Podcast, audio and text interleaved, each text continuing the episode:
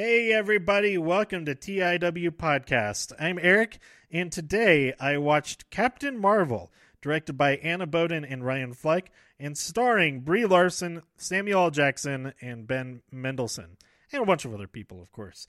Um, this episode is more of a recommendation than an actual review because I don't want to give away any spoilers at all.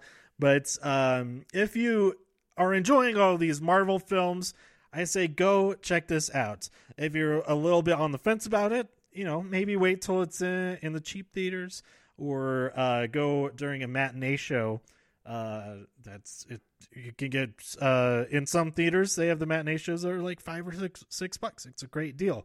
Um, personally, I went to the Alamo Drafthouse at 9 a.m. on Saturday, and uh, it was only like five six bucks, something like that. So I I I say check it out. If you like the Marvel movies, check it out. If if um you enjoyed the the trailer at all, you know, it's kind of silly to say if if you enjoyed the trailer at all, you're probably planning on seeing it anyway. Um but say don't give in to all of the the negativity that seems to be floating around online.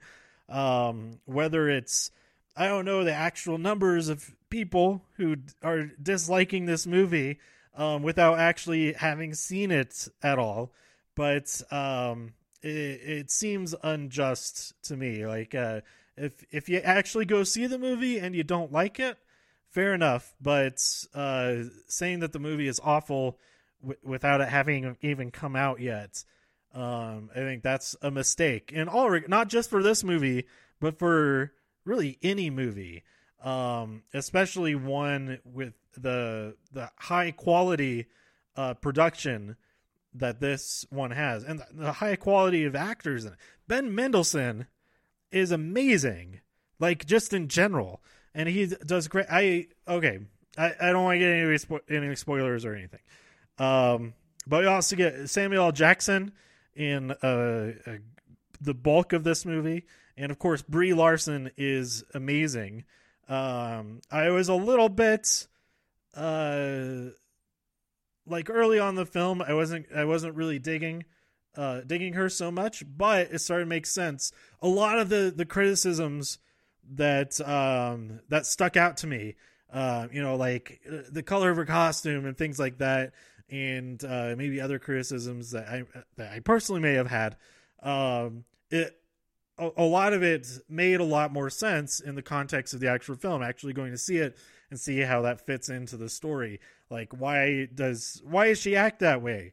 and uh and things like that where she her cost i don't i didn't care about the costume at all um because i'm not really familiar with the the comic book character or anything like that and i think that helps a little bit too um it's kind of the same with all of the characters in the marvel movies though they're all different from the comic books the ones that are like similar to the comic books now, I think it's more so that the comics are becoming more similar to what we see in the movies and like the recent comics. Because like everything has been changed up um, to make it fit together into all this stuff. Like Civil War is completely different than it was in the comic books, and um, you know all kinds of uh, all kinds of other differences. Like Tony Stark, Tony Stork.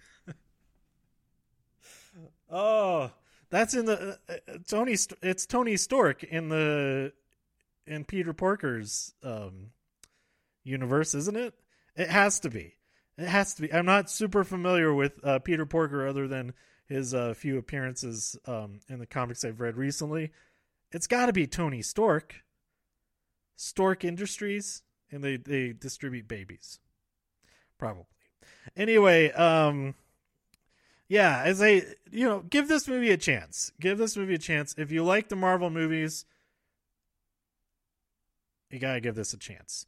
Um, but uh, yeah, I, I I thought the the effects were great. The action sequences were so much fun.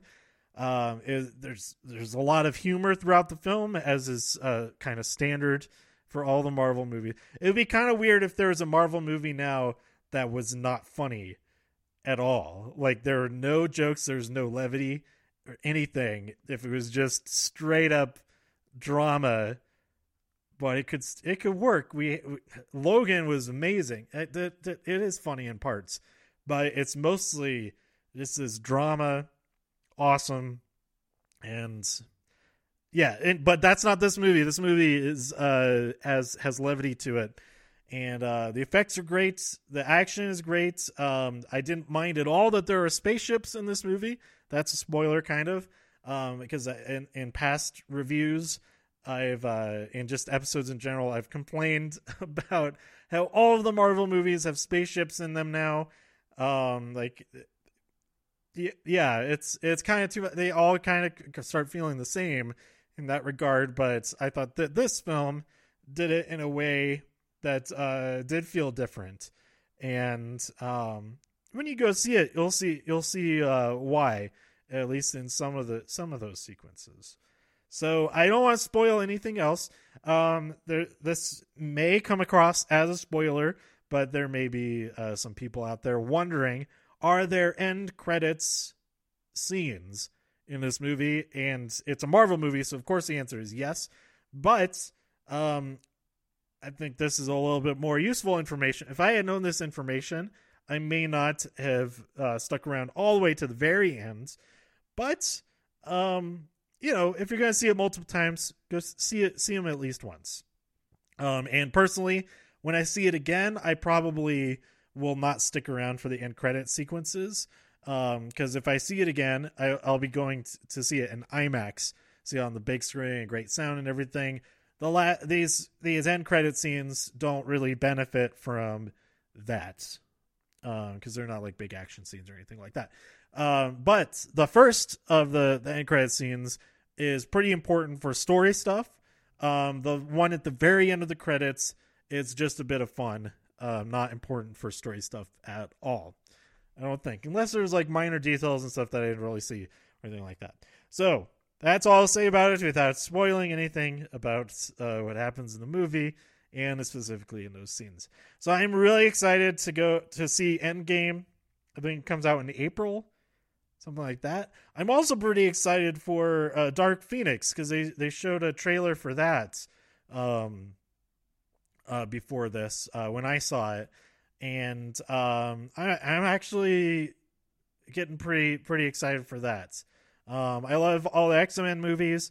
Um, I may be in the the vast uh, minority of people who really liked the last one. Uh, was the, the last one was Apocalypse, wasn't it? I'm pretty sure. Yeah, yeah. Um, Days of Future Past is like my favorite of all of them. Um, oh, of course, Logan is better than every other superhero movie ever, but that that's that's something that's a, that's a whole different point. So anyway, I recommend it. I I I liked it. It's in my top twenty Marvel movies. All like so many of them are really good. It, eh, to to put the movies in order and ha- and end up with movies at the bottom of the list, that doesn't mean that they're bad movies at all. It's just that they're not near they're not as awesome as the the very best ones. I think Winter Soldier is still my number one. Um, but uh, yeah, it's going to be pretty hard to top that, I think, because Winter Soldier is so good. Um, I may be contradicting myself. I may have chosen other. Uh, Thor Ragnarok is right up there too. Oh, that's a tough one. I haven't watched Winter Soldier in a long time though. So uh, I may have to w- uh, watch that again sometime soon um, to reassess. Um, real quick, also, I just finished watching uh, Umbrella Academy. That's really cool. Really cool show.